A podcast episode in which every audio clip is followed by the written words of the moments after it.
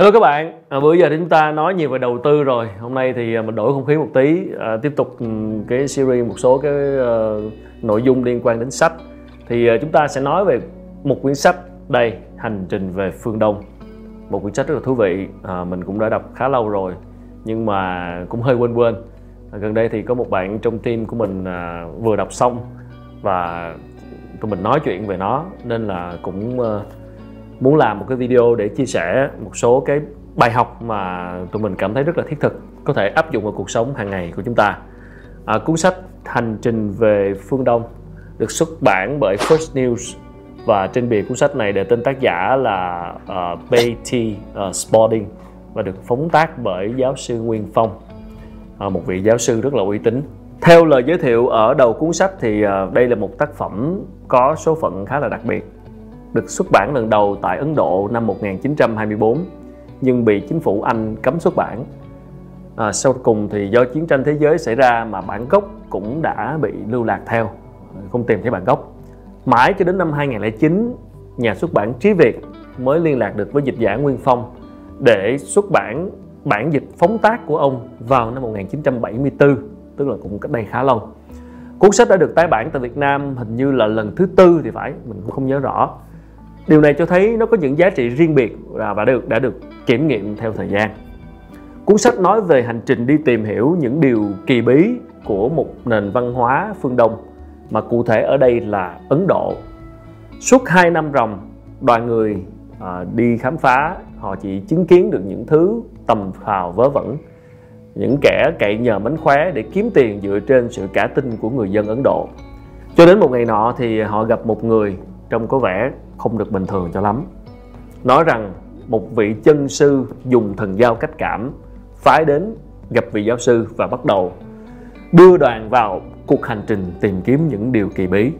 Và cuốn sách này ghi lại những bài học về môn yoga, à, chiêm tinh học, khí công hay là thiền định. À, mình đọc cuốn sách này và cũng ờ, khá là đồng tình với nhiều cái góc nhìn liên quan đến vấn đề tâm linh, à, giống như những cái nhân vật nhà khoa học trong sách tức là luôn mong muốn tìm kiếm được những cái bằng chứng hoặc là được tận mắt chứng kiến thì mới tin những vấn đề này. Tuy nhiên thì mình cũng thật sự thay đổi cái nhìn về vấn đề tôn giáo nói riêng và tâm linh nói chung. Điều đầu tiên khiến mình ấn tượng với sách chính là thái độ khiêm tốn và nhìn thế giới tâm linh, cuộc sống với tư duy rộng mở. Trong chương số 3 khoa học thực nghiệm và khoa học chiêm tinh huyền bí, thì ờ, ở trang số 38 có viết như sau. Chỉ có sự khiêm tốn mới giúp ta học hỏi thêm những điều mới lạ. Các bạn hãy nhìn ly nước đầy trên tay tôi. Nếu tôi tiếp tục rót thêm thì nước sẽ tràn ra ngoài. Trừ khi tôi đổ bớt nước trong ly đi thì tôi mới rót thêm nước vào được. À, sự ngông cuồng và tin tưởng tuyệt đối của con người và khoa học thực nghiệm đã đóng lại cánh cửa nối họ với tâm linh.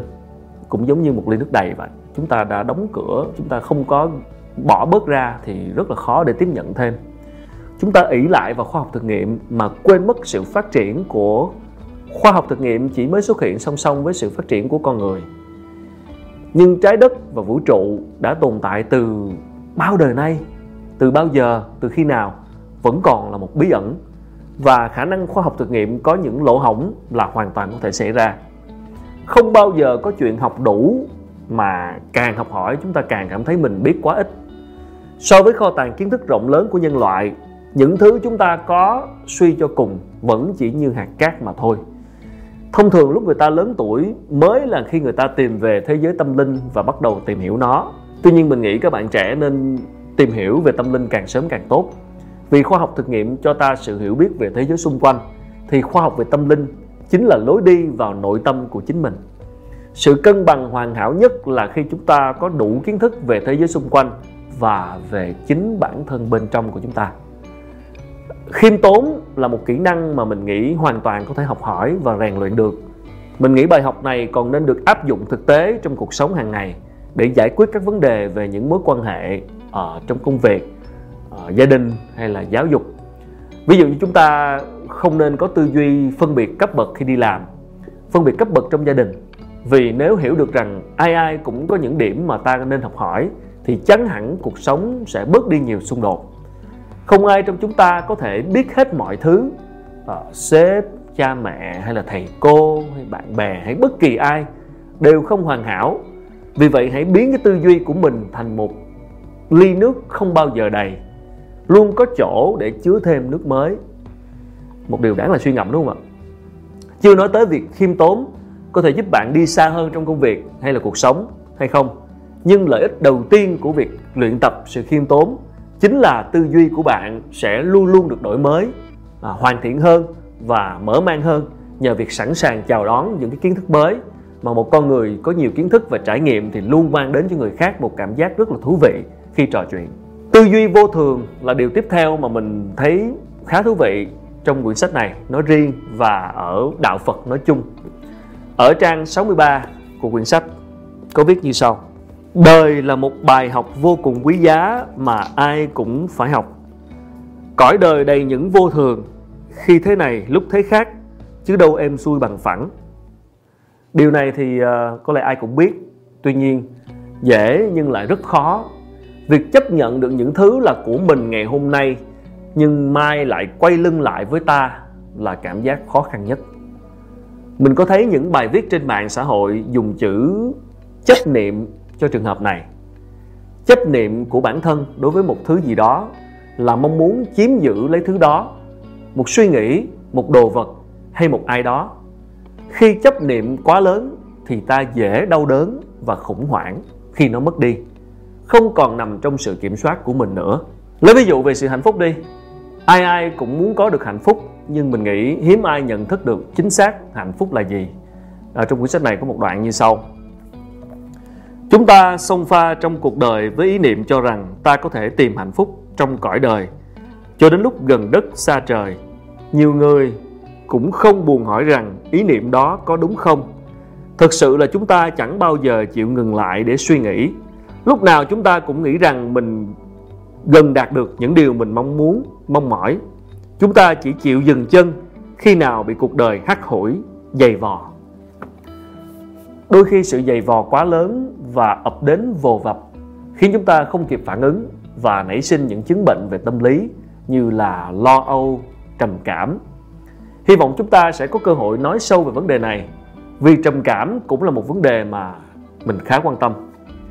Dĩ nhiên, ai cũng gặp phải vấn đề này và phải nói là rất khó, rất khó để luyện tập được sự buông bỏ và chấp nhận Tuy nhiên mình nghĩ việc đa số nhận thức được rằng chúng ta luôn có chấp niệm đã là một bước quan trọng trong việc hiểu về bản thân, hiểu về sự vô thường của mọi thứ xung quanh. Còn việc chấp nhận được nó lại tốn rất nhiều thời gian và công sức, cả thể lực lẫn trí lực. Hay nói vui là một trải nghiệm máu, mồ hôi và nước mắt. Một điều rất thú vị khác mà mình học được đó là không có tôn giáo nào xấu. Ở trang 58 của sách có viết một câu như sau. Trong cuộc đời nghiên cứu sách vở bí truyền của các tôn giáo, tôi không hề thấy có sự khác biệt giữa các giáo lý, nếu không nói là giống hệt nhau. Tiếc thay, con người chỉ thích đi tìm sự khác biệt để chỉ trích, để phê bình và càng ngày càng đi xa đến chỗ vô minh cùng cực. Câu này xuất hiện khi hai bên có cuộc bàn luận về sự khác nhau giữa các tôn giáo. Khi được chất vấn thì à, nhà chiêm tinh đã trả lời, mỗi quốc gia có một phong tục tập quán riêng biệt mỗi thời buổi đều có các thay đổi giá trị khác nhau do đó mà một chân lý cũng có thể được giảng dạy bằng những phương pháp khác nhau. Theo mình, đây là một quan điểm rất hay và mang tính thời đại. Tôn giáo là một điều mà nhiều người tránh nhắc tới và nghĩ rằng đó là một điều gì đó rất nhạy cảm. Hôm trước thì vô tình mình đọc được một câu là, being taught to avoid talking about politics and religion has led to a lack of understanding of politics and religion. What we should have been taught was how to have a civil conversation about a difficult topic. Câu này có nghĩa tiếng Việt như sau, là việc được dạy dỗ rằng nên tránh nói về tôn giáo và chính trị sẽ dẫn đến sự thiếu hụt kiến thức về cả hai vấn đề này. Điều chúng ta cần được dạy dỗ đó là làm sao để nói về những chủ đề nhạy cảm như thế này một cách tự nhiên và bình thường.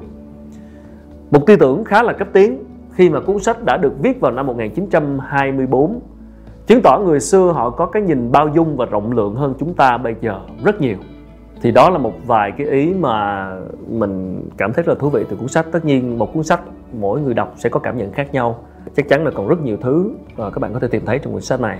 Mình nghĩ đây là một cái ờ, một cái nội dung thú vị để chúng ta thử uh, bên cạnh những cái uh, quyển sách về kỹ năng về nghiệp mà chúng ta đọc hàng ngày. Thì đây là một cái đúng nghĩa là một hành trình về phương Đông một cái trải nghiệm tâm linh thú vị để chúng ta hiểu hơn về thế giới đặc biệt là những điều kỳ bí ở Ấn Độ cảm ơn các bạn đã xem vlog và xin ờ, hẹn gặp lại ở những vlog lần sau. Và cũng ờ, đừng quên ủng hộ chúng tôi bằng cách là bấm vào nút tròn bên này để subscribe kênh.